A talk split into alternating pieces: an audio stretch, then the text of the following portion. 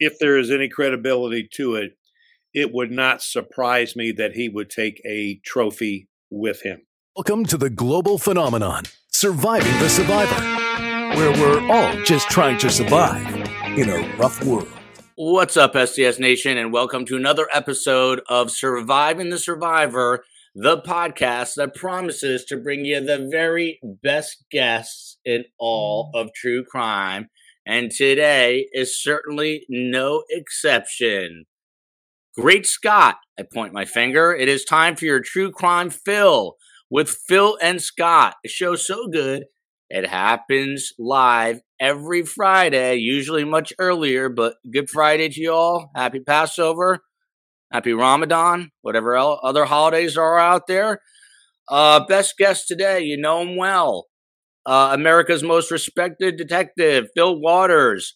He spent decades in law enforcement uh, becoming an expert at obtaining criminal confessions. He spent 23 years working as a homicide detective in the Houston PD, investigating more than 400 homicide cases, including one that took the life of his good friend and fellow police officer.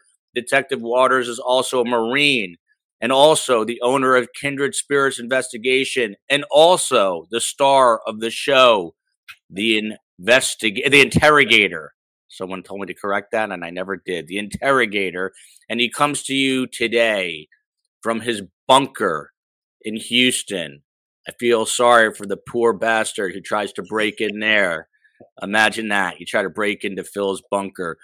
Uh, Agent Scott Duffey is director of Wilmington University's Criminal Justice Institute. He is a retired FBI agent out of Delaware. He worked violent crime matters, gangs, bank robberies, fugitive task force cases, for 20 years, and prior to that, served five and a half years as a Pennsylvania police officer. And now we are almost ready to go. But I first have to remind you please follow us on Facebook, Twitter, Instagram. Twitter, I give you show updates and times at Podcast STS. Facebook, you get what you get on Instagram, which is updates about the show and some cool pictures, including family photos, things of that nature. Uh, please become a YouTube member. Please follow us on Patreon. It's been a wacky few weeks and uh, kind of getting back to normal here. Kathleen Bar- Barrett says, lots of love to everyone from the Oregon coast. Love to both Fil and Scott. Um, Thank you. Abby, she's been on the show. She wants Fil desperately to adopt her uh, talking oh, about there she is. She says, uh, I think the, his goose already cooked. We're going to get to Bryan Kohberger, the evildoer, in just a minute. Uh, but here she is, as is Julie Frew from uh, the UK, uh, as is Teresa, who writes with a lot of emojis Scott, Fil, Joel, Bravo, Yippee, it is Friday. Um, Hi, Julie. I'm not sure what's going on, but feel better and get better. I see people are, are sending you some uh, notes of encouragement. Uh, Century Combustion writes, Time to get my fill. As does Marina. Hello from Spain to all of STS Nation. Shaquille Oatmeal. We couldn't do a show without Shaq here. Uh, he's saying, What's up? Uh, and Marie Hernandez. Kim Smith. We love this. Thank you. A new subscriber from Kentucky. We love your horses and you. Uh, and uh, things are off to a good start here. So there's actually uh, some news with the evildoer, uh, Fil Waters. Um, once again, we have to. I have to caution STS Nation because this is primarily coming from one news outlet, and uh, I don't know how many sources on this because they did not mention. But it is coming from News Nation. It's been picked up by all the media outlets and it is saying uh, primarily that uh, the evildoer Bryan Kohberger, uh, the University of Idaho quadruple uh, murder suspect, uh, may may have held on to an ID belonging to one of the four killed in that uh, November quadruple stabbing. Um, Fil Waters, if this is true, and investigators have an ID of one of those four students in their possession that was picked up in his Pennsylvania home or his uh, Pullman, Washington apartment. How does that change the dynamic of the case? And that is not a yes or no answer. You're learning. You're I'm learning. learning. I am. It takes me a while. From my hand, grasshopper. I, Half this half this audience will not even know what that even means. But uh, I think our age group here probably does, right? yes, yes, sir. Um, well, I would say, and of course, this is always the qualifier, right? If this source is, and I and I, I'm always reticent to contact to comment about a single source that's not been verified in another way. But since you have asked the question, my my singular comment would be that it if if there is any credibility to it, it would not surprise me that he would take a trophy with him. That's the answer. Okay. Um, and uh, I guess a lot of um, sick killers, that's in their MO. They take a Yeah. trophy, and in this case, it would be some sort, some form of ID. Uh, Scott, to you, and by the way, STS Nation, you don't just have to ask about the evildoer. You don't just have to ask about Lori Vallow. I'm also going to ask these gentlemen in a little while about the Cash App founder who was uh, murdered on the streets of San Francisco uh, earlier in the week. Um, And if there are other cases uh, that you want to bring up, feel free to. You got two of the best investigators uh, in all the land. So Friday's a day where we can uh, have a little fun and uh, go out of our uh, typical boundaries. So, uh, Scott, to you. In addition, this report says to DNA evidence, which is that uh, fingernail on the knife sheath, at least that we know of, uh, that ties Kohberger to that grisly scene. An unsealed search warrant is suggesting, along with the source is or source, that police found unspecified IDs or an ID in the glove box of the doctoral student's car. Um, Jennifer Coffindaffer, who is now a contributor to News Nation, said, and I quote, It is a big deal. That is a not a smoking gun, but a smoking license. What would it mean if they did find uh, this form of ID of one of the uh, victims?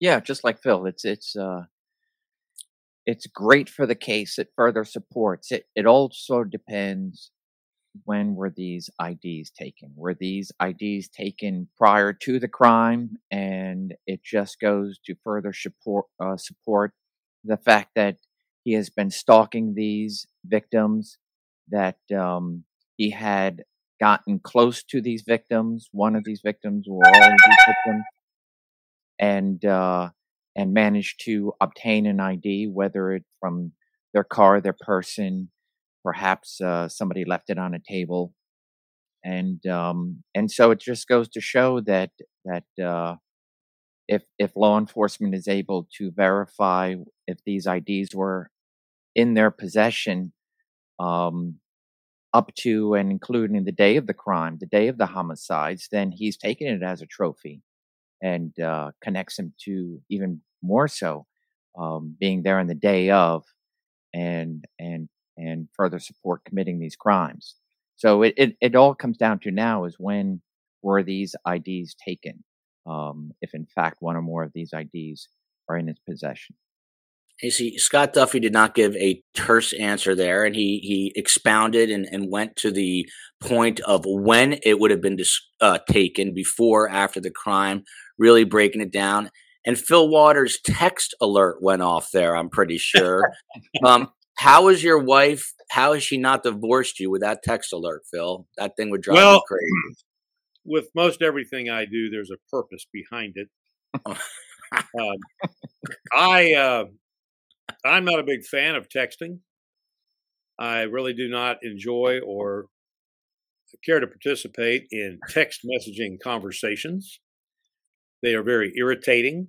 If you want to talk to me that much, call me on the freaking phone that you're texting on. And By, so, by the way, I've only texted with Fil. I never knew this until now, but now I know. I- so I have the that is a bozo horn. Mm.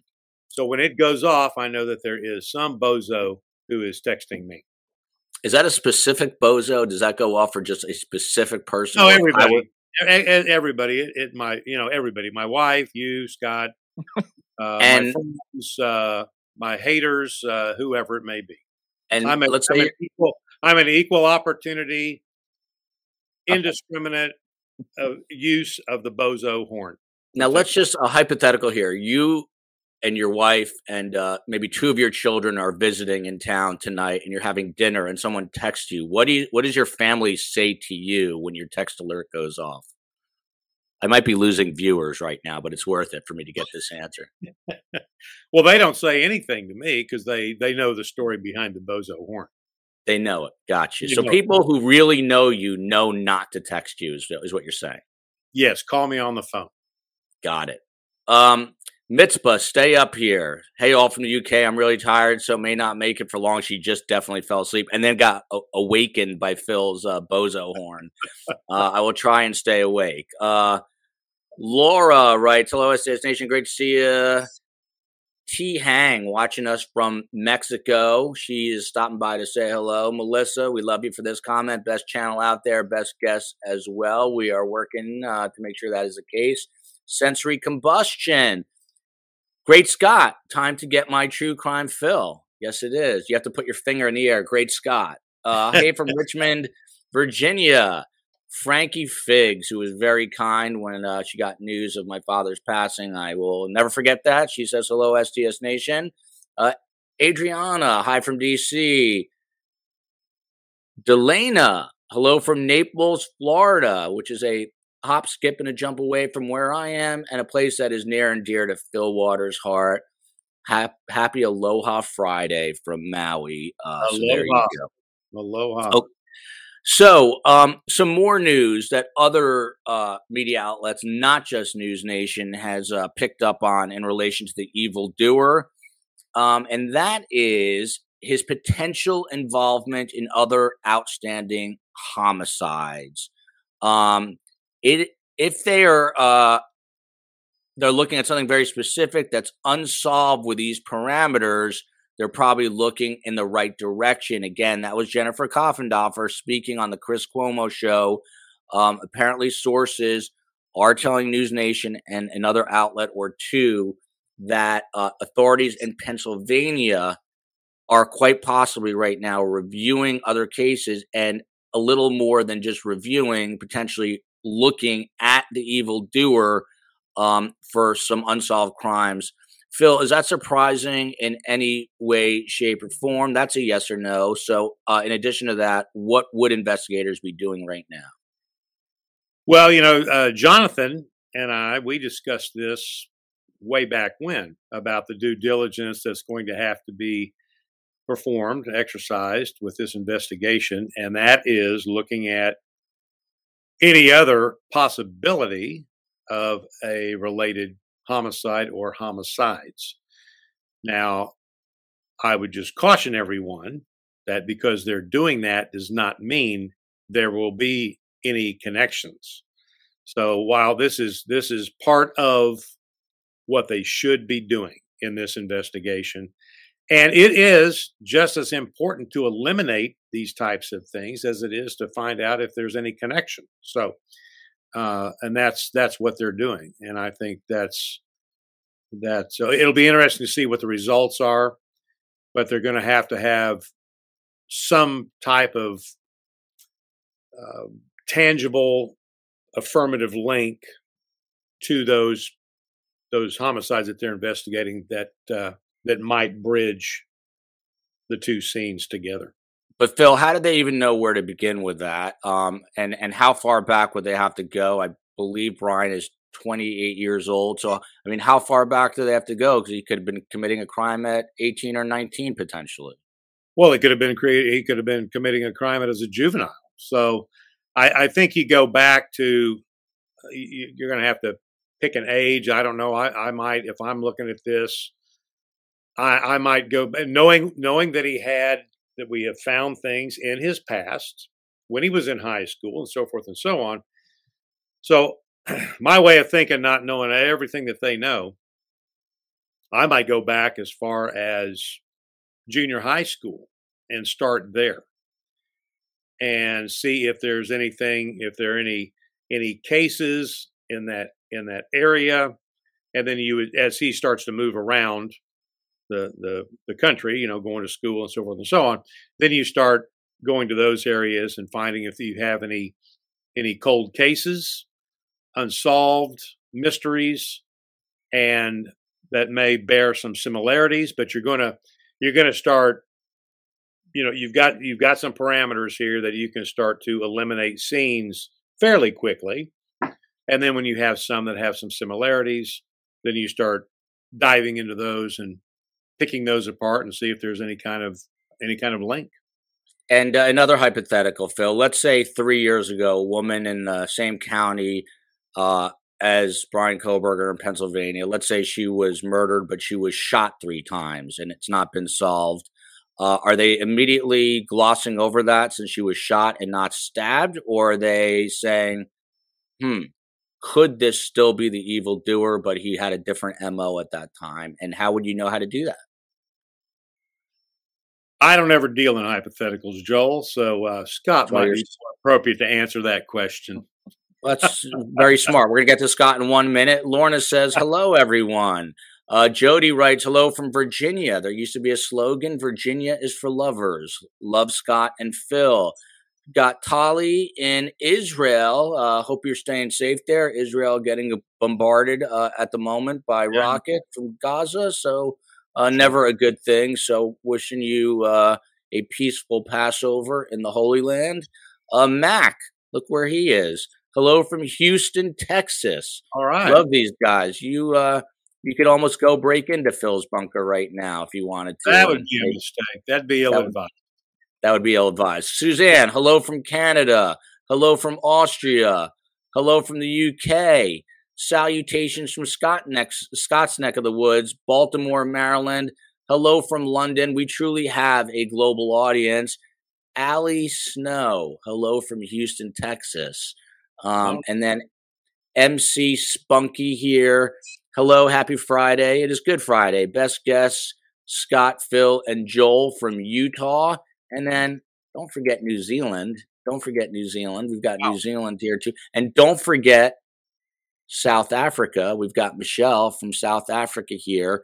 And uh, she and don't forget Winnipeg, Canada. We should just do an entire show one day of where people are from. It'd be kind of cool. And don't forget well, Israel. You know what? You know what, Joe? The the international audience is growing. It is. It is. This I've is, actually noticed uh, that.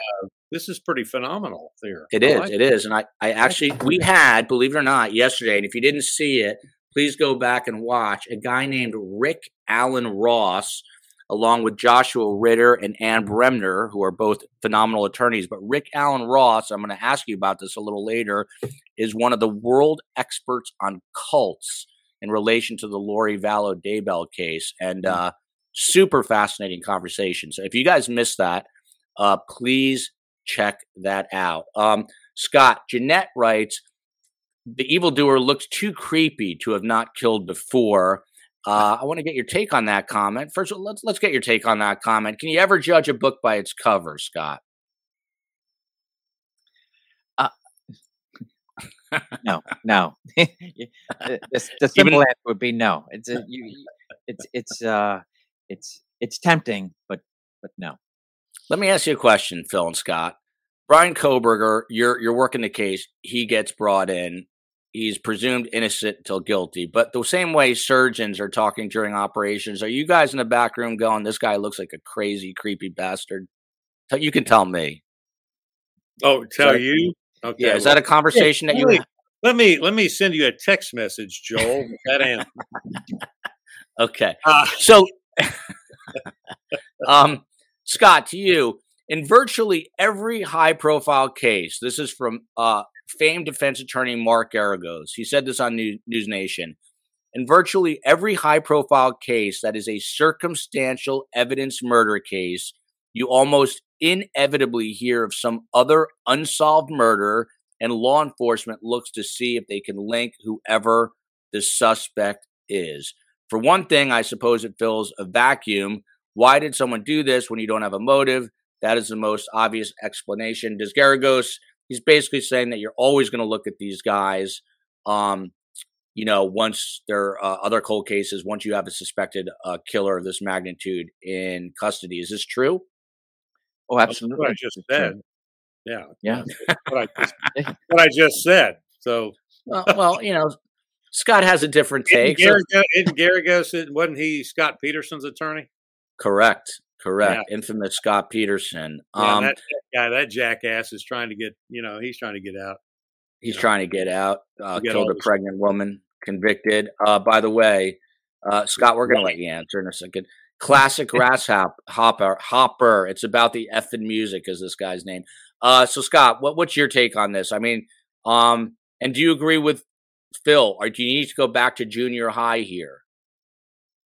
Oh yeah, go back as as uh, as early as you can. I mean, so so first and foremost, you're looking for cold cases and pulling out those cold cases, regardless. You know, look.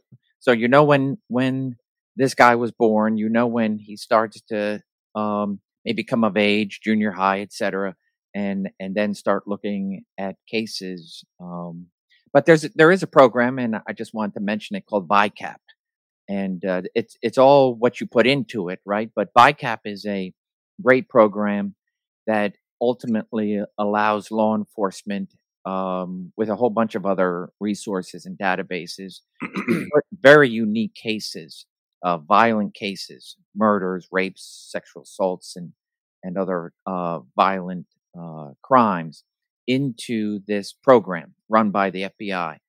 And departments then put all that they have into this program, which then allows, um, so for example, um, you know, you have a case in the West Coast, Middle West, Midwest, Southeast, Northeast, and uh, not everybody's reading the news. Not everybody is is just um, looking for these high profile cases and then all of a sudden start looking through their cold cases. So they are able to search this database for similarities to their crime and then put their crime into this database so it can be searched by others in law enforcement. So it's a pretty good program. And and it keeps getting better and better, but it is only as good as it's as uh, as what is put into it. I'm fascinated by this. So, what kind of information would you put in that would be similar? Like, I mean, for instance, you put in a, white Hyundai Elantra, if maybe he was driving the same sort of car at that time, or I mean, what what sort of pertinent information would would you be looking to put into this program that might be able to link it up to something else?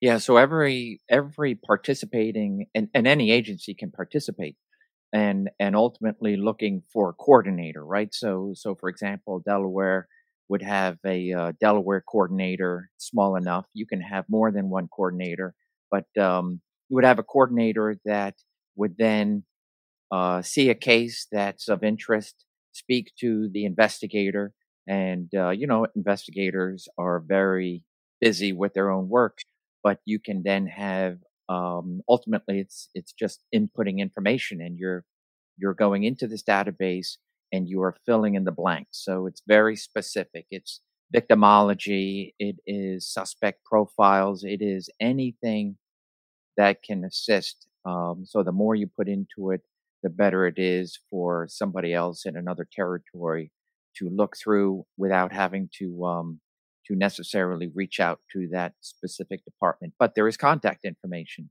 that's uh, that allows the investigator that if they can't get what they're looking for just by reading all the reports that have been uh, inputted, then then there's a contact um, for for the one investigator to reach out to another investigator. So VICAP is very specific in it, and it requires a lot of information. So you just don't have these generalities out there where you know basically anything looks like it can be connected. So it's very, very, very specific, and and it's constantly updated um, uh, through that unit uh, to continue to to make it um, uh, accessible for for any department in the country. Best guess with the best information. I'm sure soon enough, just like with ChatGPT, a guy like Scott Duffey is going to be able to talk into his phone or desk at work and list everything and say, "Hey, VICAP or whatever. I've got this case; it's unsolved. Blah blah blah blah. And this AI is going to start to piece together stuff. That's going to be next, which is going to be wild. Uh, Fil's adopted daughter, Abby, whose last name I can't pronounce, um, Teja, I believe it is. I love freaking Fil Friday with Scott, the tough stuff Duffey, and MZ, MC Jazzy Joel dropping the knowledge. Special thanks to Mrs. Joel. We call her Bugs, the one and only CEO uh, of everything chief marketing officer, chief technical officer. She does it all. And uh, speaking of our global audience, Staffordshire, UK, Temple, Texas. Where's that, Fil? Is that near you? It's uh, I want to say it's a, about 150 miles. It's probably northwest of, uh, of us. They're around uh, Austin, between Austin and Dallas, I think. Um, it's a big state, so you got to. Nice, it's a nice. It's a nice motorcycle day ride. Motorcycle. You have a Harley too, Fil?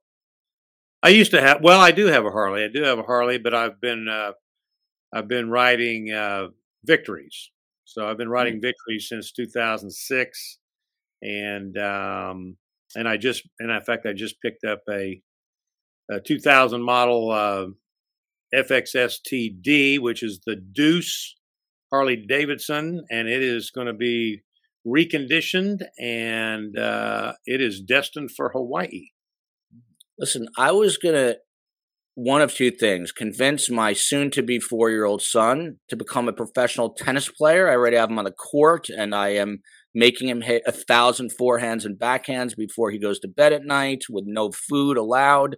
Um, his other possibility was becoming a 155 pound UFC champion. There could be a little uh, brain damage involved with that. Not a great idea. I might convince him to, to become a Houston homicide detective because Fil Waters lives a great life. The guy drives a Ferrari. He wears Hawaiian shirts, spends half the year in Hawaii. The guy's got a good life, man. Maybe he should become a Houston homicide detective. I, have been I've been very blessed. It wasn't my yeah. doing. Awesome. Just Ginger or Ginger, but no R. Hey from England. Happy Easter. Passover to all. Best comment of the day so far from my friend in the south of Spain. What was that sound? That is Fil's bozo horn I wonder if we're losing more subscribers and gaining right now by doing this. But it's Friday, and this is what we do on Friday. If you don't like it, I well, we, we missed a week, so we've got to we've got to catch up here. Exactly. And look, Karen writes, "Hi from Australia. We are seeing an uptick in our international audience. We're going to have to take an international STS crime tour uh, in our special uh, jet, which Fil will provide from his uh, confines in Houston, oh, Texas. yeah. Um, another thing about the evildoer, and then we'll move on. Um, experts. This was out of uh, Newsweek, believe it or not. Uh, some experts were interviewed and said that they think um, or agree that Bryan Kohberger's car is going to emerge as the most damning piece of evidence against him. Uh, and this expert, who is a, a, forensic expert, says what I think the key piece of evidence is is that white Hyundai Elantra, and to the extent that any of the victims have any blood, hair, DNA in that vehicle, that's going to be very helpful for the prosecution. And then Joseph Scott Morgan, a friend of the show who hosts a podcast called Body Bags, he writes, just his car alone is a rolling crime scene. This thing has been pretty much completely dismantled, and they're going to be using this thing bit by bit. Fil, do you agree with the fact that that is potentially the biggest treasure trove of uh, information for investigators? That car. You asking me? You're going to say yes. You're going to say no. Well, I am ask. I am asking you. Okay. Well, uh, yes. I, I, I. But, but look, if if the car wraps to the scene, to his apartment, I mean, it will be part of the big picture. Uh, whether I would call it a a treasure trove, I don't know. It kind of, kind of remains to be seen what comes out of it. But I I I think if if they get one one centella of an identifiable profile from one of those young people in that car, I mean, you know, game over. I think. I, I think there's a lot of, but the, but then if that happens at the apartment, if they find the dog's hair, I, so there are a lot of areas here where pieces of evidence could rise to the top that is just going to further wrap the scene together in one place with him in the middle of it. So I think I think the car is a key piece of it. I don't know whether it is what I at this point whether I would say yeah that's it that's that's that's it. I think this is one of these big picture cases, and I think every piece of evidence is going to be significant. Just like if this is true about the him having one of their IDs. Uh, so all of these pieces, because remember these investigations, I think I've talked about this before, are like jigsaw puzzles. So when you get the jigsaw puzzle, what's the first thing you do? You throw all those pieces out on the table and then you turn them all over. And then you build the frame and then you start putting in the pieces where you think they go. And then you start building this big picture. And as you put more pieces in, the more clear the picture becomes. And then there are some times where the dog eats a couple of the pieces. And so you don't have the whole picture, but you've got enough of it to be able to tell the story about what happened. So uh, I think this is just another piece in that puzzle, uh, but a significant, a significant yeah. one. And Fil's adoptive daughter here, Abby, says, Is it time to lift the gag order so we don't have to keep hearing all these speculative theories, Scott? Followed by this comment from Michelle in South Africa. Considering the gag order, which is in place, how does all this information get leaked? I would consider it to be potentially detrimental to the court case. What about the fact that information is spilling out, Scott, but there is a supposedly a gag order in place? And I apologize again. Got a cough that won't go away, and um, uh, I've got the throat lozenge in. So I apologize if it sounds like I'm chewing tobacco right now. I'm not. Uh, Scott, that's all right. That doesn't bother me a bit. that not that Texan. Yeah, the, I mean, what does a gag order do? It prevents the the interested parties from speaking to the facts of the case, right? Until until probably it's at least from what I have gathered in Idaho, until it's made it through a court hearing, and th- and then it becomes public knowledge. So the you know it's all speculation. There are theories out there based upon what we think has has come out as a leak. Maybe it is a leak, maybe it's not maybe it's uh, somebody else just uh, surmising, but but ultimately, um, it it all depends where the leaks are coming from. So are the leaks just um, uh, somebody who overhears something between a couple of detectives, or uh, you know, you have you have you have a couple of different police departments involved, you have a couple of uh, different labs involved, and so you know your inner circle uh, keeps growing and growing. And so if somebody gets a piece of information, perhaps talks to somebody at home or over coffee or at a bar and and then just provides a little bit of information and then somebody tells somebody else right and then and then it becomes uh, a story so yeah it's it uh, it's all speculation and we and, and that's all fil and i can talk to is what if if the information was true what are the uh, plausible theories etc but um yeah, I, I, mean the gag order is in place, and and there is a reason for it. Um, but but when information comes out, it's um, I don't I don't think at least from the information I've been hearing, it doesn't doesn't appear to be detrimental to the point that um, you know it uh, uh, changes somebody's thought of something. Um, so ultim- ultimately, it's you know the information will come out it will come out in due time and and uh, we could all be wrong or we could all be partially right or maybe a hundred you know it all all makes for good talk shows. The voice of reason has spoken. Fil this is coming from courtney not from me. The evildoer seems like a rage-filled ted bundy only without the charm. Seems sexually repressed fantasizes about killing women who, in his mind, has felt turned down by women. What say you? I know you're not a criminal profiler. And let me add this question uh, onto this. When you are questioning someone who is suspected of a heinous crime, are how do you keep how do you not profile them a bit? Uh, how do you keep it fair and uh, honest? Uh, or well, fair, uh, well, fair is what you pay a taxi. Okay. So uh, and and look, uh, you know, I'm not I'm not ashamed to tell you uh, if you want to use the p word, if we want to use profile, Look, what I'm doing when I go into an interview room is I'm preparing myself to interview this particular person. So I have to determine how I'm going to approach them. I need to understand not to say things that may be triggers for them that would somehow breach the, the discussion altogether. And and so I, you know I, I and I've talked about it before. I do a psychological autopsy. I want to know them as best as I can before I walk in that room. I've already done research on them in terms of if we get a person that we have not yet arrested, but we know this is our good suspect. I'm already I'm already compiling that biographical information on them so that I've got something and I'll find something that I can connect to them with because the most one of the parts of the formula of a successful interview is to share a little bit of yourself.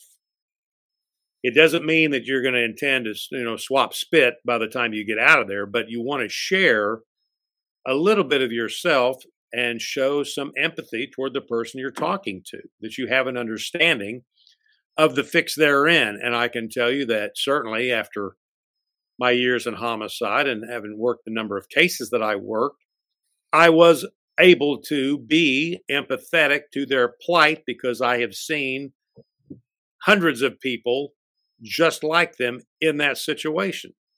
So I do understand their level of anxiety. I do understand what they're going through, and I do understand what's going through their head. There's been a couple of times in an interview room where I have asked a question and I see the look on their face and they'll look at and they want to answer, but they'll hesitate. And I'll say, I know exactly what's going through your head.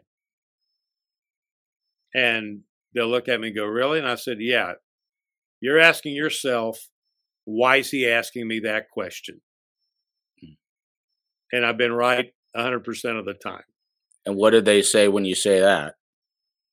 Well, I don't, uh, when they, when they, when, when I say that to them, What's their yeah. response? Yeah, they just kind of look at me, and you know, some of them look at me. I've said it before, kind of like a you know a calf looking at a new gate. You know, it's just kind of like, so this guy's a mind reader too. You know, that kind of thing. But uh, and and then I, that get and I I say that because it it gives them a way out. So they're now that I've called them, now that I've said what I've said, and they go, well, yeah, you know. And I said, so and then I'll explain to them why I asked them that question. Because that's all they ever want is, is an explanation. And most of these folks that come down, especially the ones that I brought down non custodially, they weren't under arrest, they were uh, not in custody, they were free to leave anytime they wanted to. And people will ask me, why in the world would they come down and talk to you? And so I'd like to say, well, it's, you know, my good looks and charm and all that stuff, but that's not the case. It's just that when you approach people to talk to them about something like homicide, they, especially if you've got the right person, they want to know what you know. And the only way they can find that out is to come down voluntarily and sit in that room and talk with you. What has amazed me more than anything else is, is the length of time that folks will sit in that room and speak with me. And then, in most cases, make some admissions and then make a confession and then demonstrate for me what they had done. And um, and the whole time they could have walked out of the room anytime they wanted to. And they you think it's because most Americans just don't know their rights? What, what do you attribute no. that to? No, oh no, heck no, no, no, no, no, no. no they just want to talk. Mean, they've all seen television shows. I mean, you know, good grief, and and and well, and look, in a non custodial interview, they don't have to be Mirandized. There is no requirement in law to Mirandize them.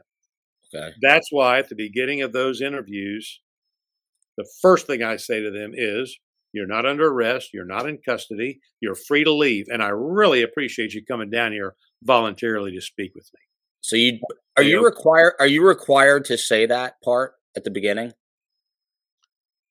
I I won't tell you that it is a if you take my class, I will tell you you need to do it. You absolutely have got to do that because what that does, there's not a requirement in law, but there is in, in my instruction in interviewing, it is a must do.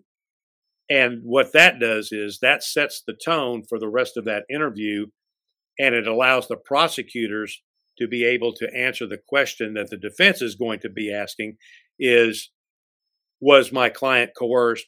Was my client threatened? Was my client this and that? And did my client get his rights read? Well if it's non-custodial it's not a requirement of law. So they're so down voluntarily so do you think it's human nature um, that people you know they especially if they've committed the crime it's almost like they need to get it off their chest and talk about it. And they, they meet a guy like Fil Waters, very charismatic, very engaging, seems kind, genuine. He wants to be there. He wants to hear your story. It, do you attribute it more to human nature that they sit there and they don't get up and leave, that they want to reveal information or share it with somebody?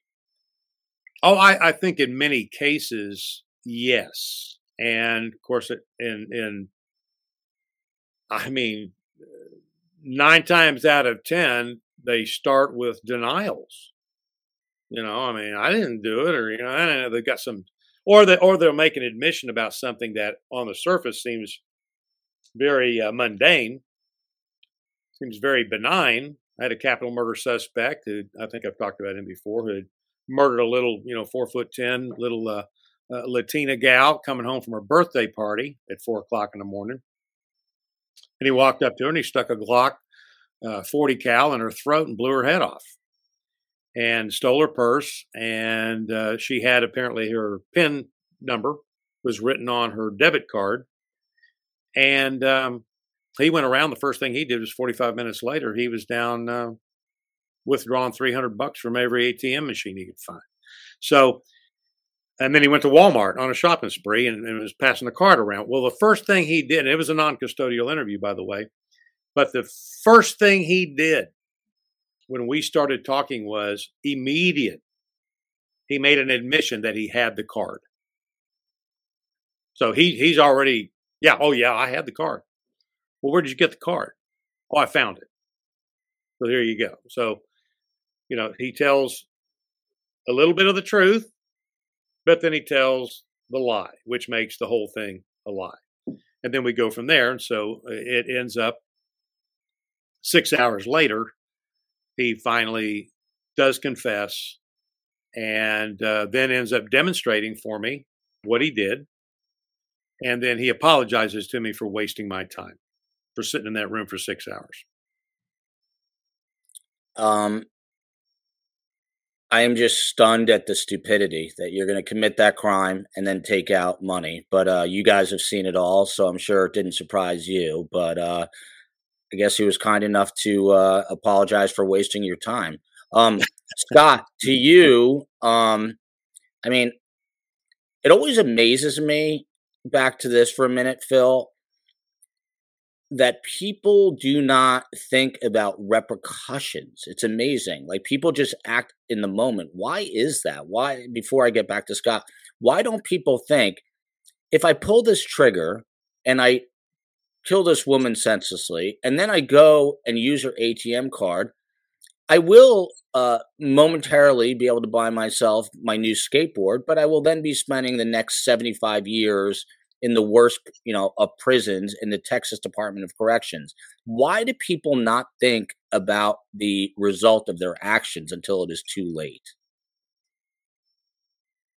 Well, because they're people. And they are, you know, I've said it here before. I mean, you're you're either you're either out doing the right thing or you're doing the wrong thing. It's black and white. It's either good or it's evil, one or the other and you're going to have consequences for either direction you choose to go.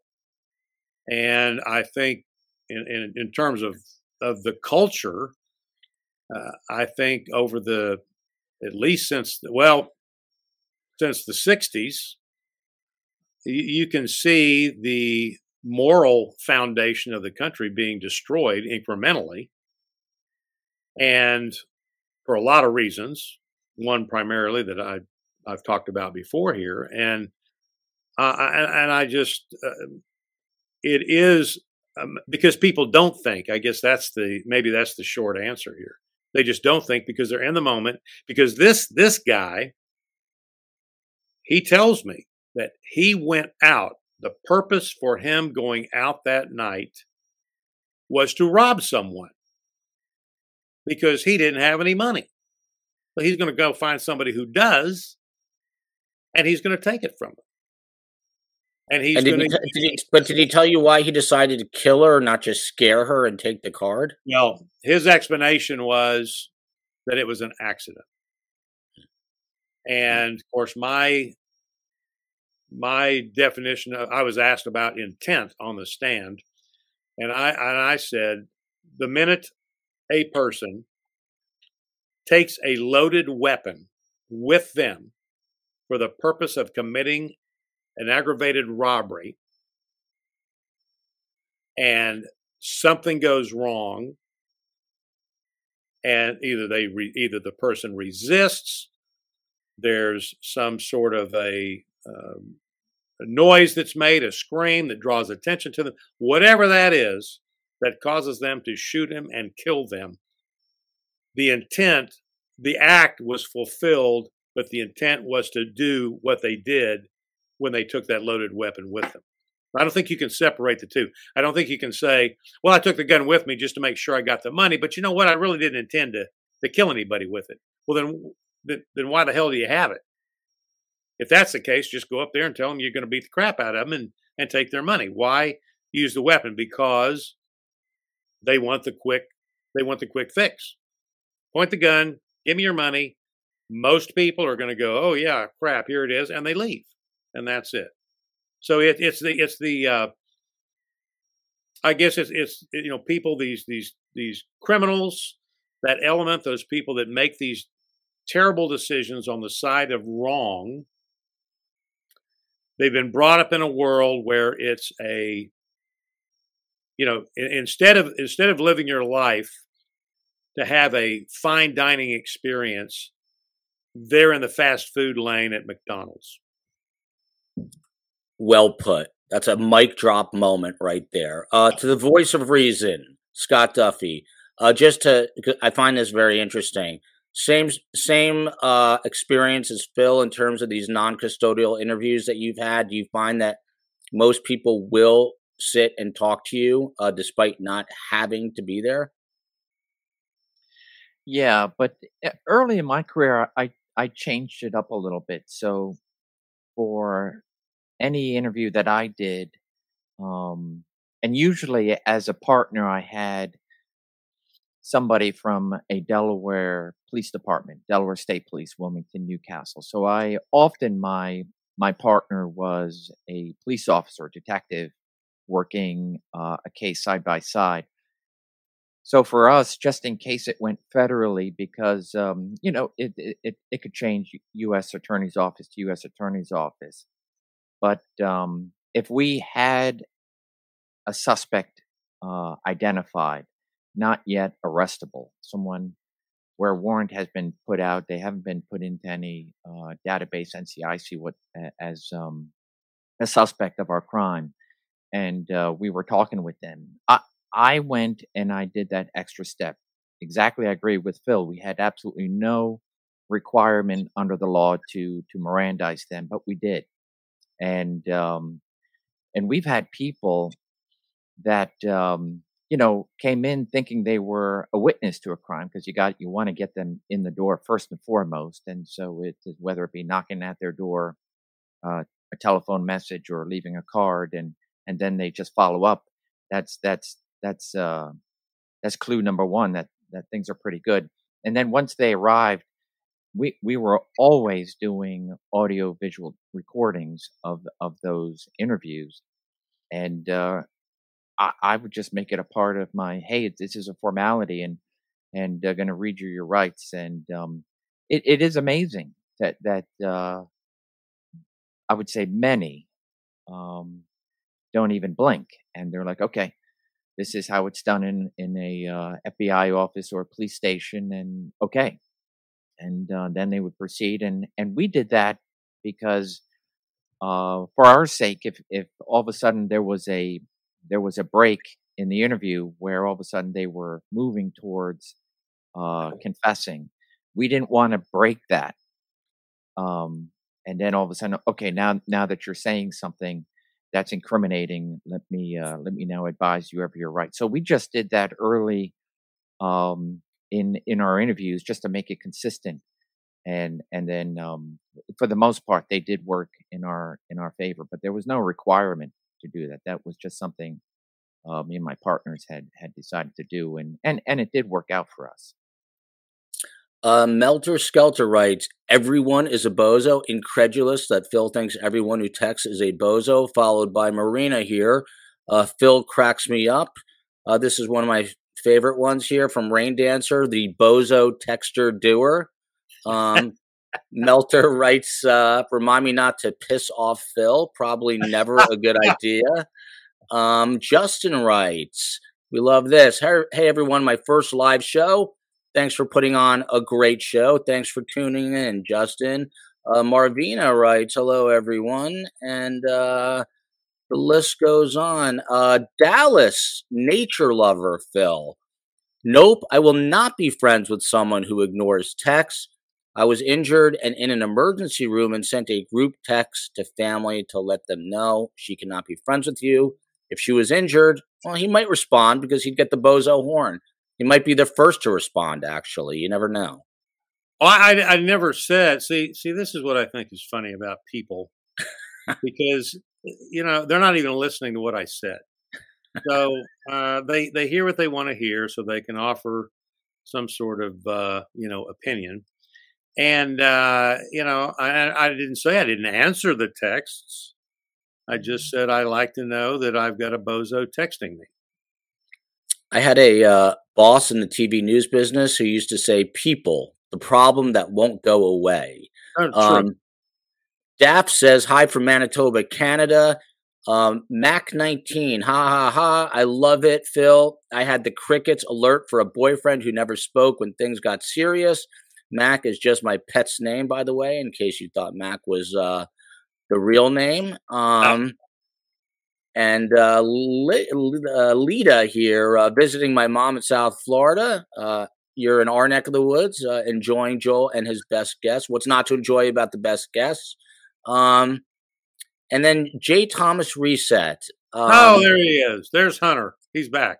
He's. Do you really believe that BK had a victim's ID? Do you really believe that? I love that Jay's a cynic. Look, and you got to have cynics in the world. And uh, well, you know, I, I, I love I love Jay, but again, those words didn't come out of anybody's mouth on this panel.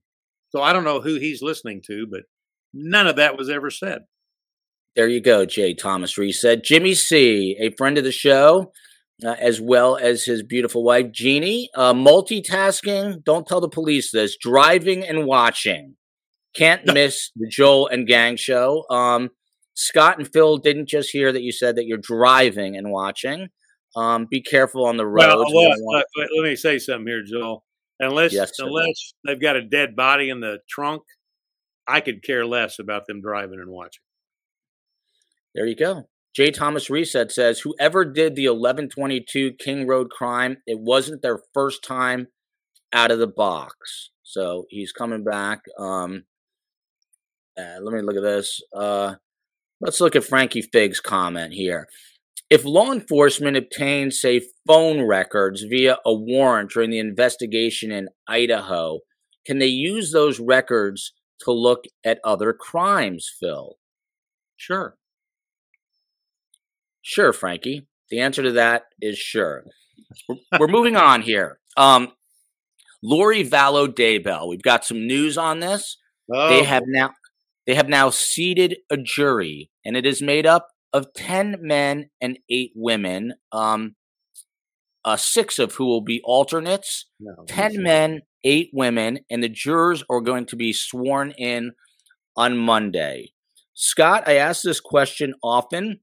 Um, is there such a thing as a slam dunk case? Most people, like yourselves, always say no.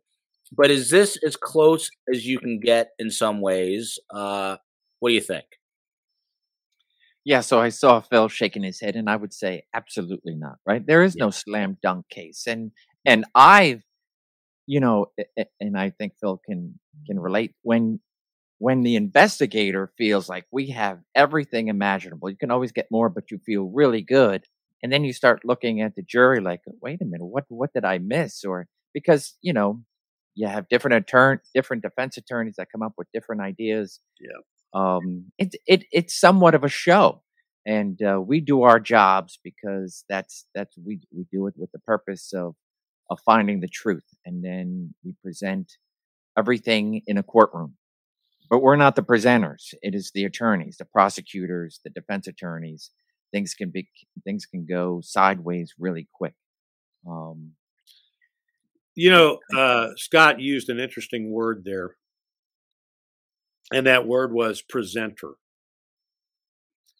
And I will tell you, I would tell prosecutors that I worked with when we had a case that was not a slam dunk and it needed it needed to have a, a, a district attorney an assistant district attorney that was going to take what they had and have passion about presenting it to that jury. Because Scott's right, you never know what a jury's going to do. You really do not know what a jury's going to do. I've had some juries just, you've got to be freaking kidding me, you know? But I would tell those prosecutors that, and they were, and, and they were friends of mine, but there were when they when they got that little touch of being timid, it would alarm me because I knew we had a good case. We had a good, solid case, and it was going to be, as Scott's mm-hmm. alluded to, how that case is presented to the to the jury. And what I would tell them was is this. You've got to make a decision that you're either going to be a presenter or you're going to be a prosecutor. And if you cannot make the decision, then you're going to walk in there and you're going to be trying to put your legs on both sides of that fence and you're going to try to be middle of the road. And what happens with those people that are like that, that won't make a commitment one way or the other, they're trying to please everybody and they just end up pissing everybody off. So that was my best advice to them. And all of them turned out to be prosecutors. I had some really, really talented, knowledgeable uh, prosecutors when I worked in homicide. Just Me says, waving from Spokane, Washington. Look at this. Uh, hello from Montreal, Quebec, Canada. If wow. that was not enough, Nooney, hello from Armenia. Armenia. Wow. Uh, hard to believe. Um, I'm a weird bird, and I'll tell you why in a second. We've got New Orleans, we've got uh, Atlantic Canada. Mitzvah says, Welcome to world. She's still awake, apparently, so that's good. Uh, hello from Colorado. Hello from Seattle. Hello from Portland. Hello from Germany. Hello from the Northeast. Um, the list goes on. So I'm a weird guy because uh, I love this radio show, Coast to Coast. They talk about aliens and conspiracy Art Bell. Art Bell. And so I listened awesome. to awesome. I, the best. and I listened to old Art Bell shows, and I was listening to yeah. an old Art Bell show recently. Art's was, among the aliens now, right? He's he dead. is among he is among the aliens. For those of you who don't know Art, you got to Google Art Bell. But he uh, married a woman. His first wife passed away, and married a woman in the Philippines. And I was listening to a show from 2002, and he was going on and on about how uh, his technology uh, that the company was able because he worked for a big, big media company. Uh, they were able to make it work, that he could do a show from the Philippines that could be broadcast live to the United States. And that was only 20 years ago. And here we are in 2023, and we've got Armenia and Connecticut and Myrtle Beach and Humble, Texas, all on the sh- same show. So, uh, humble. There is no Humble. H. Oh, There's no H. in humble. Humble, Texas. And I have Fil correct me. Where is Humble, Texas? It's uh, right here in, in Harris County. It's uh, right outside of Houston. Whoever's in Humble, do not break into uh, Fil's bunker, whatever you do. Um, They're, they're on the other side of the world from me. So Scott, there's my cough. Um, so this trial is starting, and I've asked this question before. There are basically three states involved in this: Arizona, Idaho, and Hawaii, where these two evildoers were bouncing around. Um, how do you coordinate those investigations, and what are these investigators doing right now to prepare for this trial? And answer that in under nine seconds, please. You can Wow. take your time. So so so anybody that's outside of Idaho, good for them, right? It's uh any any time that I could assist another agency from another state or another country, I, be- I'm all in. And make sure you put my name down as a witness because I, I want to travel. So the, the traveling is coordinated through the prosecutor's office, and that's sometimes the tough the, the where the money comes in and bringing in witnesses, babysitting witnesses, whatever have you. Um, but law enforcement, wherever it is, we, we, it goes to show you just how small the world can be, especially in the law enforcement community, because everybody's there to help for the most part. I, I I've seen in my career, so um, they they are they are preparing very well with the prosecutors. My guess is through lots of Zoom meetings and telephone calls, and then ultimately are being brought in if they already aren't there to uh, to have many sit down meetings with the prosecutors, all the investigators, and and just going through everything, all the witnesses, et cetera, and making sure they're doing great trial prep to making sure they've covered everything, covered all angles, and uh, and any question that they think could come up has already been answered. Um, Mountain Girl writes Rick Alan Ross. I was a cult expert we had on last night, and I don't say because it's my show, but uh, you should check it out because it's my show, but it's also super interesting. Uh, he was riveting yesterday. Mountain Girl writes had a client who had been in the Heaven's Gate cult uh, with I think his name was Marshall Applewhite. Uh, left be all, uh, before they all met their fate. He was the trippy looking, white haired, sort of balding guy that had everyone kill themselves so they could go Their to uh, in their tennis shoes so they could go to heaven. Uh, back to Fil mentioning Scott Peterson. Sharp Tack writes Scott Peterson needs to fry. Uh, um, and uh, Melter Skelter, thank you STS for bringing up the bringing us these knowledgeable guests, the best of the best. Um, this is an interesting question from Catherine here and Fil. I was going to ask you a different question, but we'll ask you this one first. Um, Fil and Scott, do you have formal training in body language, or do your skills just come from years of experience? Fil Waters. I went to several classes on body language and interviewing. You know, the Reid School is the kind of the the grandfather of excuse me of all those schools, and have been through the Rhodes School, which is a excuse me a um, another school that was available, and that was that was um, uh, three or four days, and that and that was kind of a different spin on things because he was not only a former chief of police, but he also had a doctorate in psychology. So a lot of his interviewing techniques were framed around um, psychology and the way you framed questions. And of course, by the time I got through with that, I realized, I mean, he had some great stuff, but I realized that I would have to have a doctorate in psychology to be able to apply anything that he just taught us for the last three or four days. So, uh, but I, I've been to, uh, and then there's been a couple others that I've been to as well. And then I have, with my old partner, we wrote up a curriculum for interviewing and had a basic interview course and an advanced interview course. And we taught, we took the best of everything that we had been taught. We put it together in our curriculum And then what was different about ours was that we had a different presentation about the way we conduct interviews. So it was uh, so yes. I mean to answer that question, yes, and and and plus, and, and you only get better. And Scott, I think, will agree with me. You only get better at interviewing when you interview.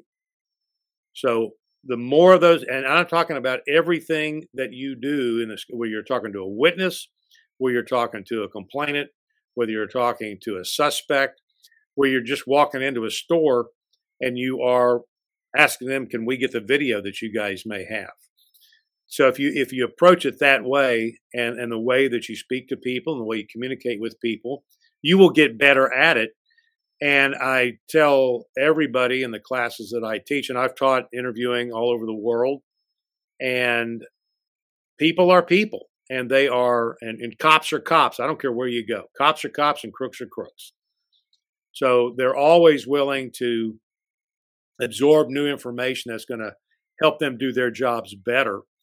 And the interview process or getting getting comfortable it, when you're a patrol officer, we would encourage people that took our class in patrol that apply these things to everybody you come in contact with. You make a you make a little uh, uh, dope bust out there. Interview that person that you're arresting. Get used to getting in that kind of a mindset about interviewing people. Get comfortable Mirandizing people if you need to, and and we show them the proper way to Mirandize someone and making sure you get a uh, an, ex- an, explicit uh, waiver to those rights to, to continue the conversation. So it, it's a combination of things. And I always wanted to get better at it. I still do. I try to learn something new every day. I watch a lot of these shows where interviews are conducted because I want to see if there's something that they're doing that I've never seen before. And I'm a great poacher and I'll take it and I'll use it. So uh, it, it, does take, and it, it it's an art.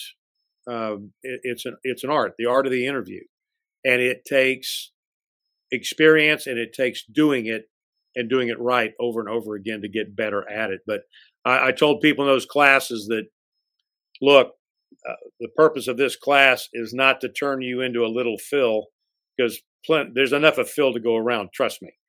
So, um, what what I emphasized was is that you may you may never be a great interviewer, but you will always be a better interviewer.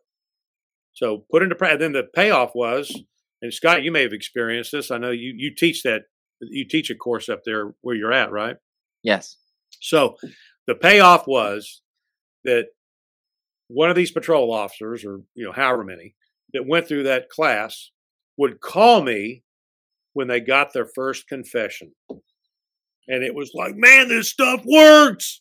And I'm like, there you go.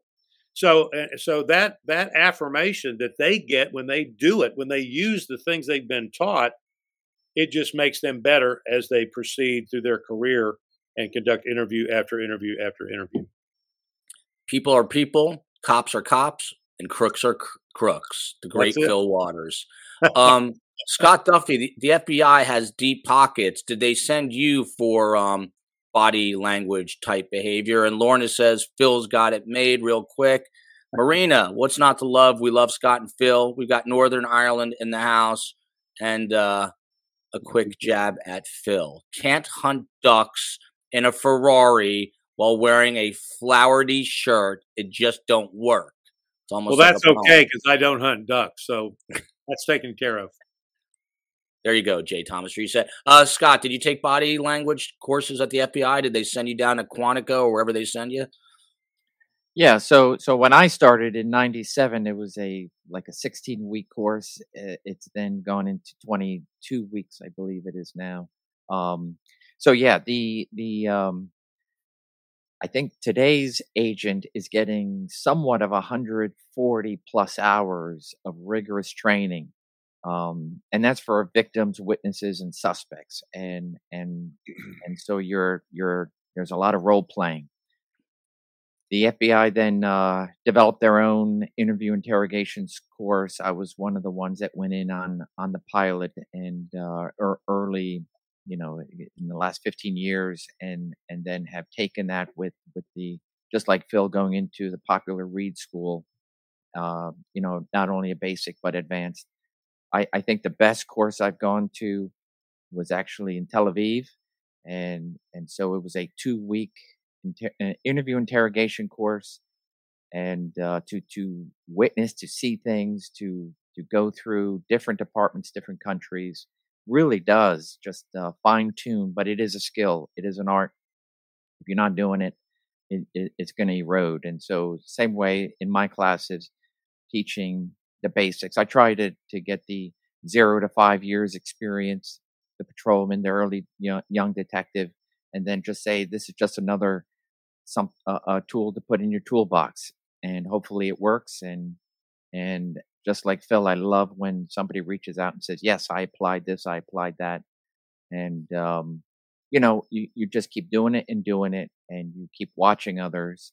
I've had young agents, rookie agents that I would sit by, and and then watch them and see, you know, there's some natural talent, but there there's a lot of good information that you can learn and say, "Hey, that's not something I've uh, I've applied, and I'm going to try it." But but I would say the key, the key, the key is rapport. You establish a relationship with whoever you have in that room. And, and if you're, you're able to, you, you know quickly that, uh, you know, the, the chemistry has been established. It's there. And the person on the other side of that table is, um, is, is listening and, and you can tell by their body language, I'm either there or I'm not and uh, to keep them tuned, to keep them engaged, and and ultimately get what you need, and that is the truth. That that piece of information that you probably already knew you had. It's going to support the evidence, back up the evidence, and and then of course it's in their own words, their own writing, and um, bingo. I sm- now, the I only thing I have a comment about what Scott just said was there's never a table between me and the person I'm interviewing, ever. What do you do with the table? It's over to the side. It's just where I can put stuff. I don't take notes during an interview. I don't utilize the table. I set them separate and apart from the table. I don't want them using it as a crutch. And um, yeah, I don't want any degree of separation at all. Very. I smell and I might be wrong, but I smell coming up at some point in the near future a special show entitled "The Art of the Interview" with uh, Fil and Scott. Um, these guys get paid a lot, so maybe we'll we'll figure out a way to do this. So I'm going to talk to these guys. It's super interesting, and I could sit and listen to that for hours. People use a table as a crutch. Physically, they will hold on to it. It's uh, what do they do with it, Fil? They'll Put use the it. Elbows on it. Uh, look, when I when I, I could I could show you some interviews that the person I, I the room set up everything in the interview room is critical so setting up the interview room is critical so the table gets pushed into the corner. It's going to be there. It's going to put the stuff on it. I'm going to be in a chair with wheels. They're going to be in a chair with no wheels. They're going to be about oh i don't know uh, seven eight ten inches away from that table. They are not going to be able to get access to it. I have had some when I've walked in the room where they have turned the tape, turned the chair to the end of the table, and they're sitting there waiting for me. And I just walk in and very nicely I say to them, I need you to move back around uh, like this. And they do. And that does a couple of things. Number one, it puts them it puts them where I want them in that room. And the second thing is it shows them in a very subtle way that I'm in control of this interview. And uh, what if they have a cup of coffee that they're drinking? Where do they put it down? On the floor? Oh, no, they can put it on the table. Oh, on the table next to them. I got it. And, and they've got that cup of coffee or that bottle of water because I've offered it to them.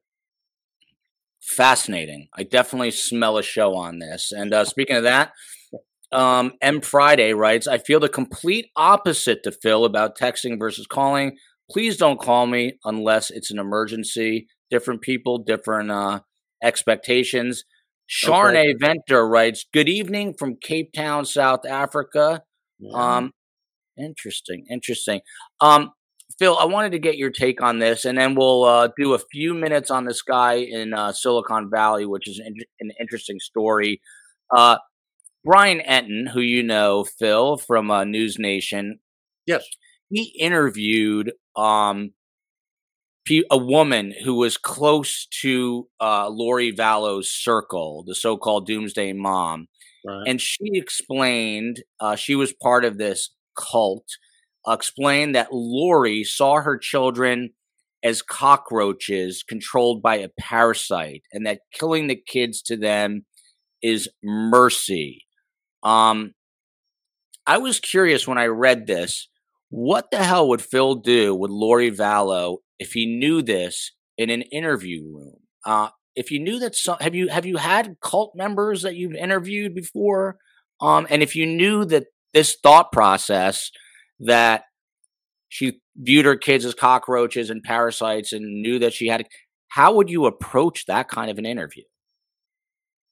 Well i used to when i worked narcotics we had a lot of uh, a lot of crooks that were into uh, the cults of uh, you know satanic cults. We had uh, By the way, not to interrupt, but look at Jessica. Has Fil or Scott had a case as convoluted as the Chad Lori case? If so, how did they handle the interrogation of such delusional individuals? That is exactly my question. Yeah. I didn't even see it, so uh, no, I didn't so interrupt. Yeah, one of the, the only reason I'm, I'm saying what I'm saying is that I I used to teach um, about cults, and, and at the time we had kind of a deal going here around Houston where we had some uh, satanic type cults and gatherings and that kind of thing. And of course, with the uh, in the drug drug world, you've got practitioners of Santeria, Brujeria, Palo Mayombe. You know, you've got a lot of different uh, cult type activities going on. So I kind of became immersed in that and and and did give instruction about cults and about for patrol officers to things to recognize if they saw certain things in vehicles and that kind of things, tattoos, that kind of stuff.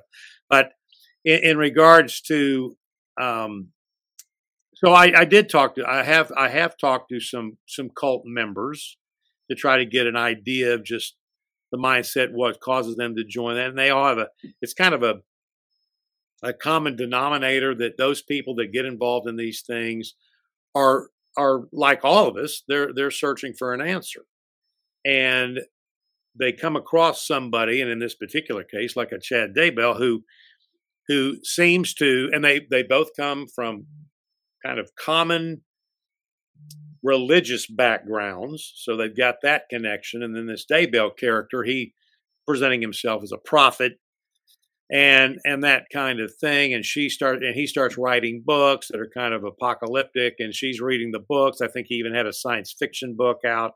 He's kind of like an l. Ron hubbard kind of nut job and um, so it to to interview someone like her you've got to have an understanding about her mindset about how she's thinking and how she looks at things and if she is, in fact, if this is what Brian uh, discovered from this person he interviewed, that she looked at those kids as cockroaches and they need to be something exterminated and that kind of a thing, I think there's at some point where doesn't isn't she? She's either trying to convince Chad or they're in mutual agreement that the, these kids are are somehow zombies. I think is the word I've heard used. Zombies. It was more Chad apparently influencing Lori, but that, about you know, the zombie thing.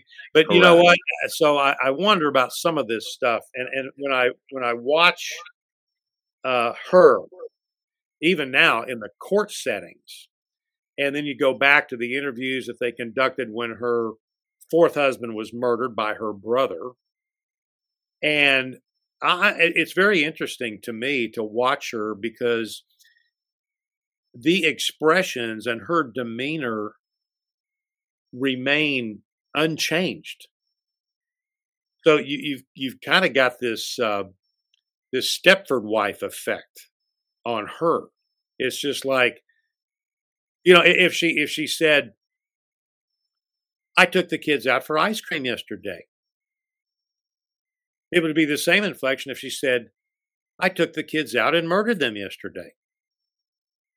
It just seems to be consistent with the, with the demeanor that she seems to portray. And and watching her in the courtroom when she when she sees when she hears something, I just watch the expression on her face, and it's kind of like, I just can't believe they said that. I mean, it, it is it's interesting just to watch her without her saying a word. And, so, and there's been there's been a lot of discussion because she's giggling a lot, um, and people are wondering where is her defense team? You know, during jury selection, telling her not to giggle. Uh, you're on trial for the murder of your two children. You know. Well, I'm going to tell you something. That is that is a a that's a body language function that that we we call that in the room we call that inappropriate laughter and it is another feature and and again it's not just one particular part of body language that shows deception it's a combination of those things. So when you watch her when she does the inappropriate laughter and then she'll do some other things she may lick her lips she may look she may look over and look look around or she may feign su- surprise that kind of thing she is trying to some of that uh, uh, most of that is something she cannot control. I mean she can th- those defense attorneys can tell her all day long please you've got to quit the the giggling. You've got you've got to quit doing some of this stuff you because she sits there with with a smile on her face the whole time. I mean good grief. I mean, it's almost like she doesn't comprehend, although she does, what she's in there, why she's sitting in that room. So it, she's she's an interesting character just from a just from just to observe in terms of the way she she presents herself in the courtroom, the same way she presented herself in the interview with her with the dead husband. I mean, and, and she's very matter of fact about this stuff. I mean, she just she's like, you know, hey, yeah, you know what? Um, it was just I think in, in, part of the interview with when her husband was murdered. Well, there's a lot of stuff going on. You know, I mean, there's I mean, it's it, it was it's it's a very interesting study, and to interview someone like her. You've got to understand that that is her mindset and let her explain things. And but but don't let her take control of the of the interview. So yeah, she's a very interesting character to to analyze in terms of just um, her demeanor, her body language, and so forth and so on through this process. And a very sweet character is Marina in the south of Spain. She uh, often will write or tell me certain things like my posture is horrible. I need a better desk. And she is saying here, Joel, squeeze lemon juice in a bottle of water and take very small sips very often. It is a miracle. I'm going to do that. I have not been able to get rid of this dry cough. Followed by Baby Doll. What's up, Baby Doll? STS Nation. Um, Scott, uh, have you you were working narcotics a lot, but did you ever uh, come into contact with anything remotely related to cults? And how would you approach this sort of level of wackiness inside that uh, interview room. And then we'll wrap up real quickly with this one other case that I find interesting, and we will call it a Good Friday, pun intended. Uh, Scott. Hmm.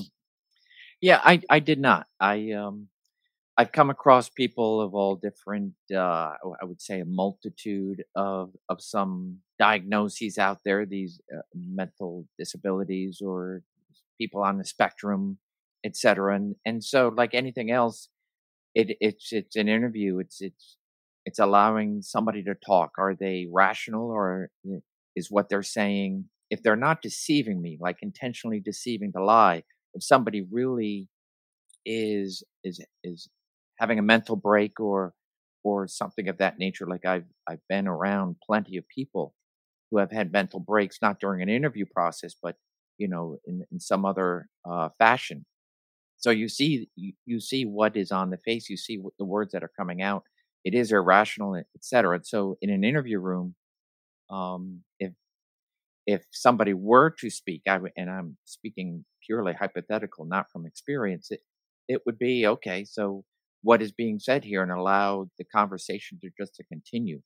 Um, like like I have said, I have recorded every pretty much every interview that I have done, and and so thereby you're allowing the words to be spoken, and and anybody can make a judgment of hey, what why is that being said, and and then they can see for themselves the um the the uh, the facial expressions and whatnot, right? And so talking earlier about profiling and whatnot, no, so like Fil, you're you're just using your experiences. You're watching a lot of of other people doing interviews, etc., and you're looking at the facial expressions, the bodily cues, combined with all the education that you've received in the classroom, putting them together, and then making an assessment and and saying, yeah, that that you're on point, you're not on point, and so so someone who was expressing very delusional um,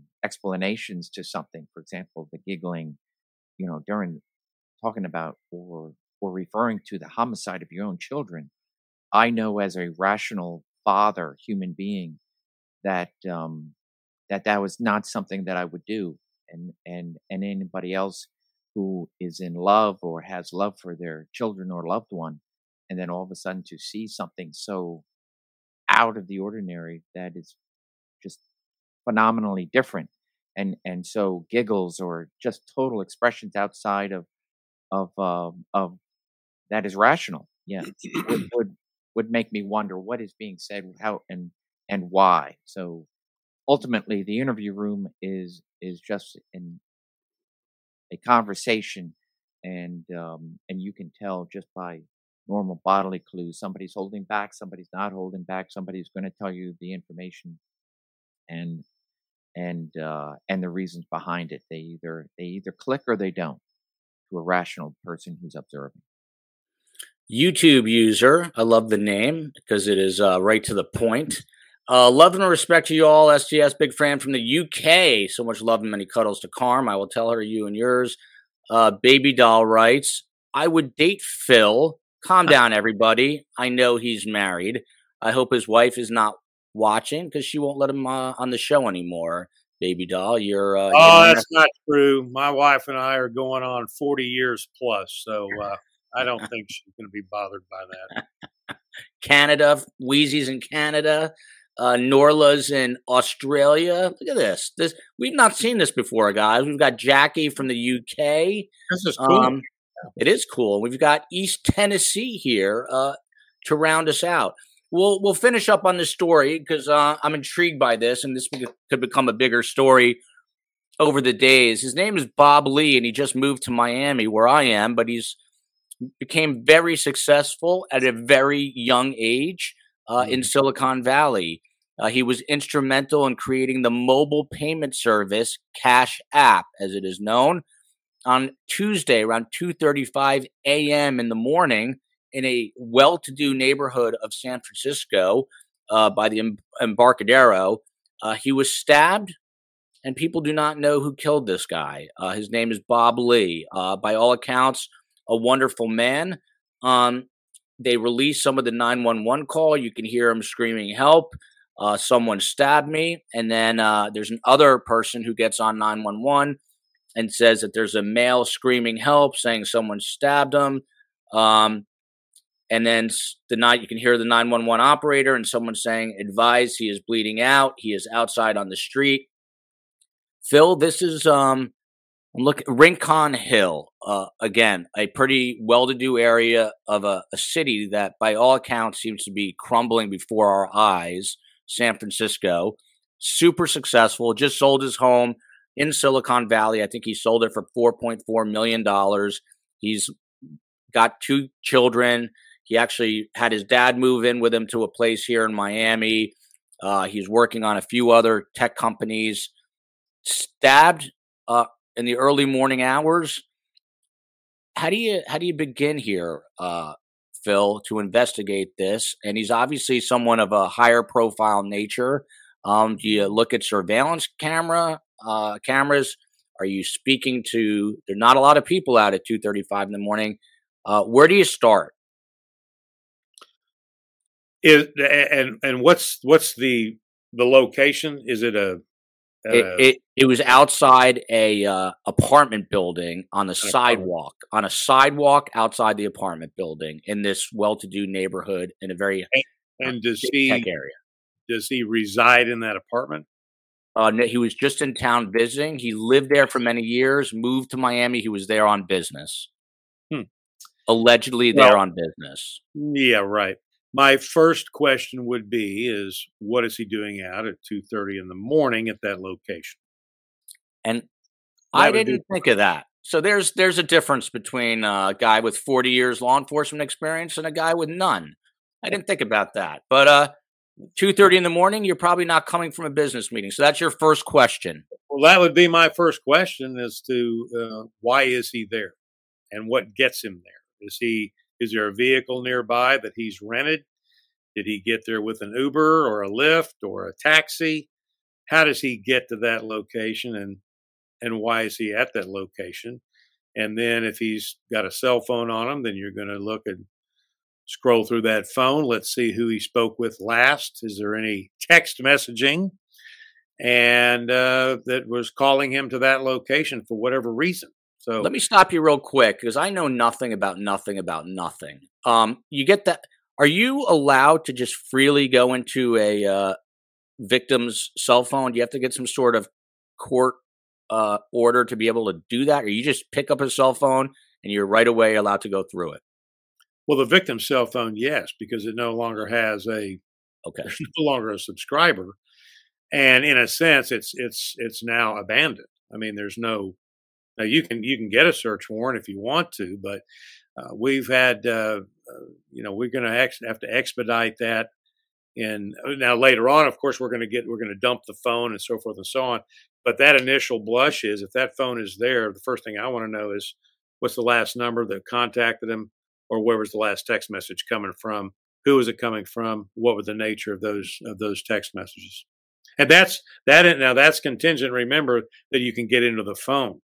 If if the phone has got a passcode, which most of them do, or it's got face recognition, that kind of thing. Um, presumably, if he had that type of a feature on it, you could put it up to his face, and boom, the phone would open. But um, and and the laws may be different in Cal. Well, everything's different in California, so I won't even I won't even speak to that. Um, so I so yeah, there there's some things that you can do right there initially at the scene that are going to give you some hopefully that will give you some direction uh, to go and and that would be transportation. Why is he there? How did he get there? Uh, who is he? Who is he meeting? Can we identify that person and for what purpose? And Scott, the uh, San Francisco DA, a person named Brooke Jenkins, said on Twitter, no arrests have been made in the case. We do not tolerate these horrific acts of violence in San Francisco, she went on to say, even though there's horrific acts of violence every day in San Francisco right now. Um, and then his father was quoted as saying, Bob would give you the shirt off his back. He would never look down on anyone and adhere to a strict no judgment philosophy. His brother, uh, Tim Oliver Lee, on Facebook posted about his brother's death, saying, I was so fortunate to grow up with him, and I feel like I've lost part of myself. Um, same, que- by the way, Marina writes, yes, please, the art of the interview. So we're, we're going to work on something about that. And then Andy, friend of the show, hello from Detroit to the best crime channel with the best guest. Hi, Fil and Scott. Um, I don't know. This case uh, caught my attention. I mean, just because it seems to be such a random act of violence, but then it's attached to a very high profile uh, tech executive, Scott. Um, does the fact that it is so high profile, does what kind of pressure does that add to law enforcement uh, that, that you found uh, in the course of your career when you know, um, look, if we're being honest, if this was a you know, just a, a, random individual on the streets of San Francisco that no one's ever heard of, and it's a stabbing and it goes unsolved, you know, the family's going to care. But here, it's got the attention. Elon Musk tweeted about this. Um, other big tech executives have tweeted about it. So, what about the uh, high profile pressure on top of uh, where would you start with this?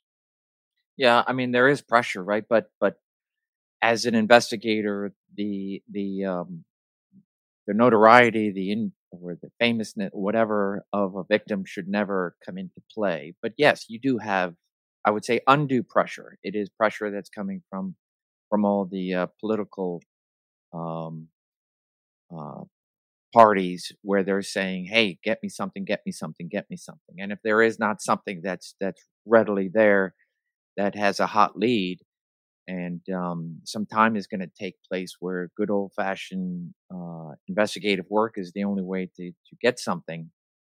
Um, it's it's important for this is where a good supervisor comes in to to keep that distance from from the investigation, the investigators, those who are in in it, and uh, those of the powers that be that just want information, right? Because everybody wants the information of all the political leaders and all those in, in places of power.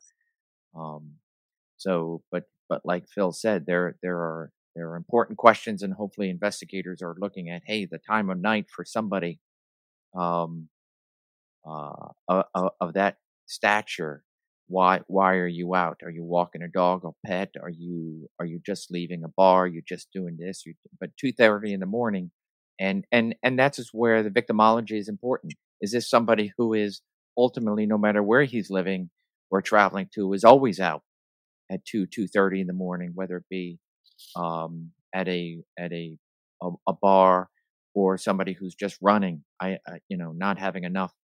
That's where it's important um, to come up with uh, with the victimology. So you can say, oh, so so being out at two thirty is a normal pattern for this individual, as opposed to is this is this something that's a targeted hit? Is this something that's a total random act of violence? It's uh, but but it's important for a supervisor at this point to keep keep the distance and keep that pressure off the investigation, so the investigation um, can go about just like any other uh, um, homicide investigation for these these investigators.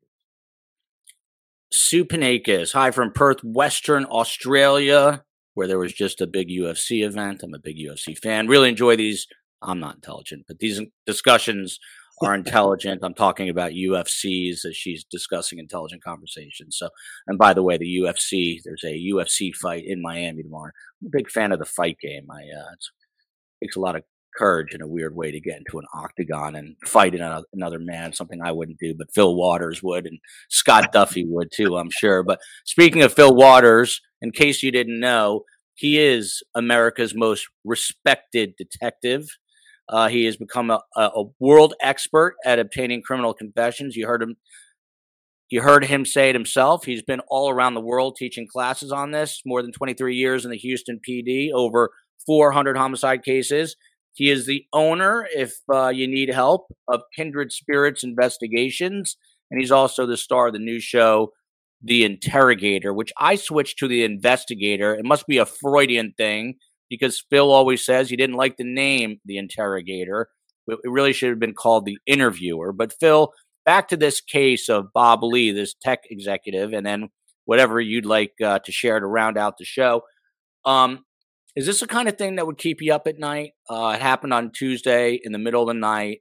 Apparently, an innocent guy stabbed. You don't know if it was a robbery or for what reason. Kind of mysterious circumstances. Back in the day, when you were in the middle of the middle, of the middle of all your action, uh, is this the kind of thing where your wife would have said, "Bill, it's time to go to bed. It's time to catch an hour's worth of sleep," and you would have said, "No, I got to figure out what's going on here." Well, a case like that, which I have had some, is uh, if you get some clues, you run and gun until you can take a break. So I've I've gone 36, 48 hours straight, tried to catch a little power nap for maybe 15, 20 minutes in my office, sitting in my chair.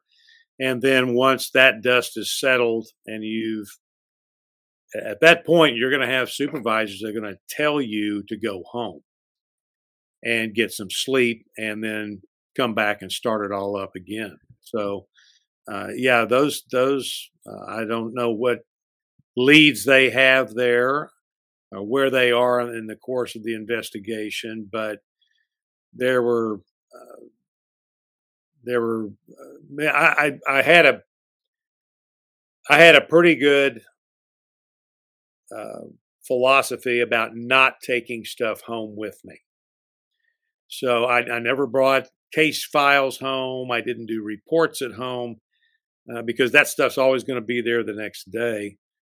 When I was able to go home and go to sleep, uh, then I would take that take the, the advantage of that, and then get up and hit it hard the next day, and uh, and get back down there and into it.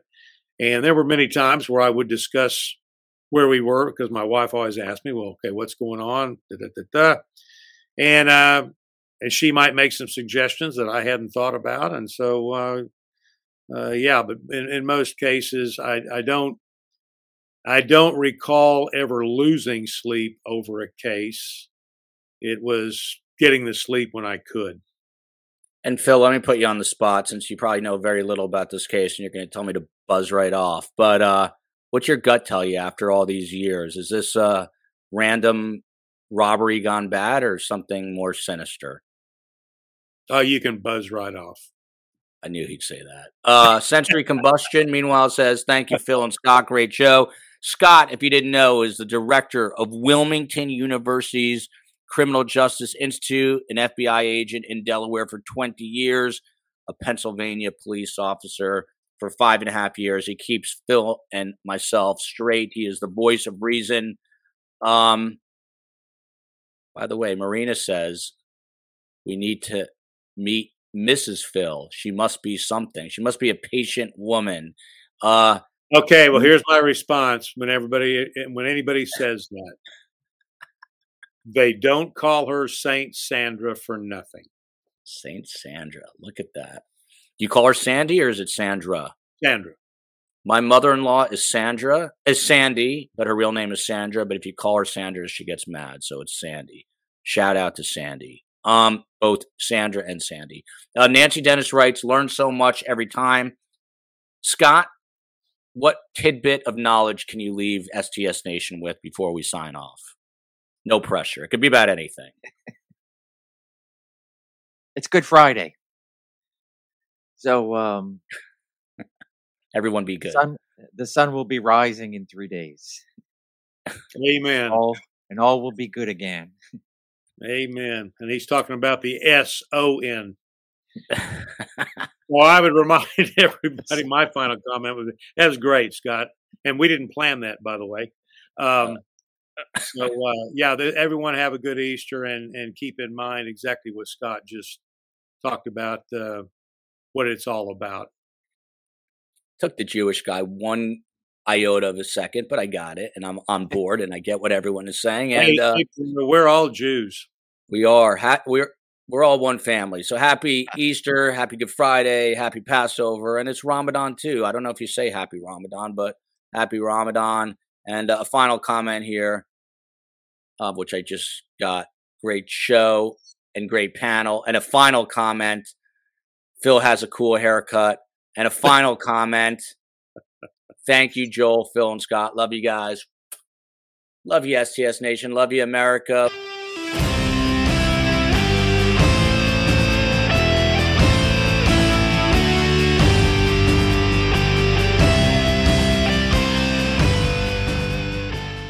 Final seconds of the game, a chance to score, and the chance has gone begging. If your business's commerce platform keeps missing the target on golden opportunities, get the MVP you deserve. Get Shopify. Shopify is the commerce platform revolutionizing millions of businesses worldwide. Whether you're a garage entrepreneur or IPO ready, Shopify is the only tool that you need to start, run, and grow your business without the struggle. Shopify puts you in control of every sales channel. So whether you're selling signed football boots from Shopify's in-person POS system or you're vending vintage shirts on Shopify's all-in-one e-commerce platform, you are covered. And once you've reached your audience, Shopify has the internet's best converting checkout to help you turn them from browsers to buyers. What I love about Shopify is how no matter how big you want to grow, Shopify gives you everything you need to take control and take your business to the next level. Shopify powers 10% of all e-commerce in the US. And Shopify is truly a global force, powering Allbirds, Rothy's, and Brooklinen, and millions of other entrepreneurs of every size across over 170 countries. Plus, Shopify's award winning help is there to support your success every step of the way. This is Possibility, powered by Shopify. Sign up for a $1 per month trial period at shopify.com slash ranks, all lowercase. Go to shopify.com forward slash ranks to take your business to the next level today. That's shopify.com slash ranks.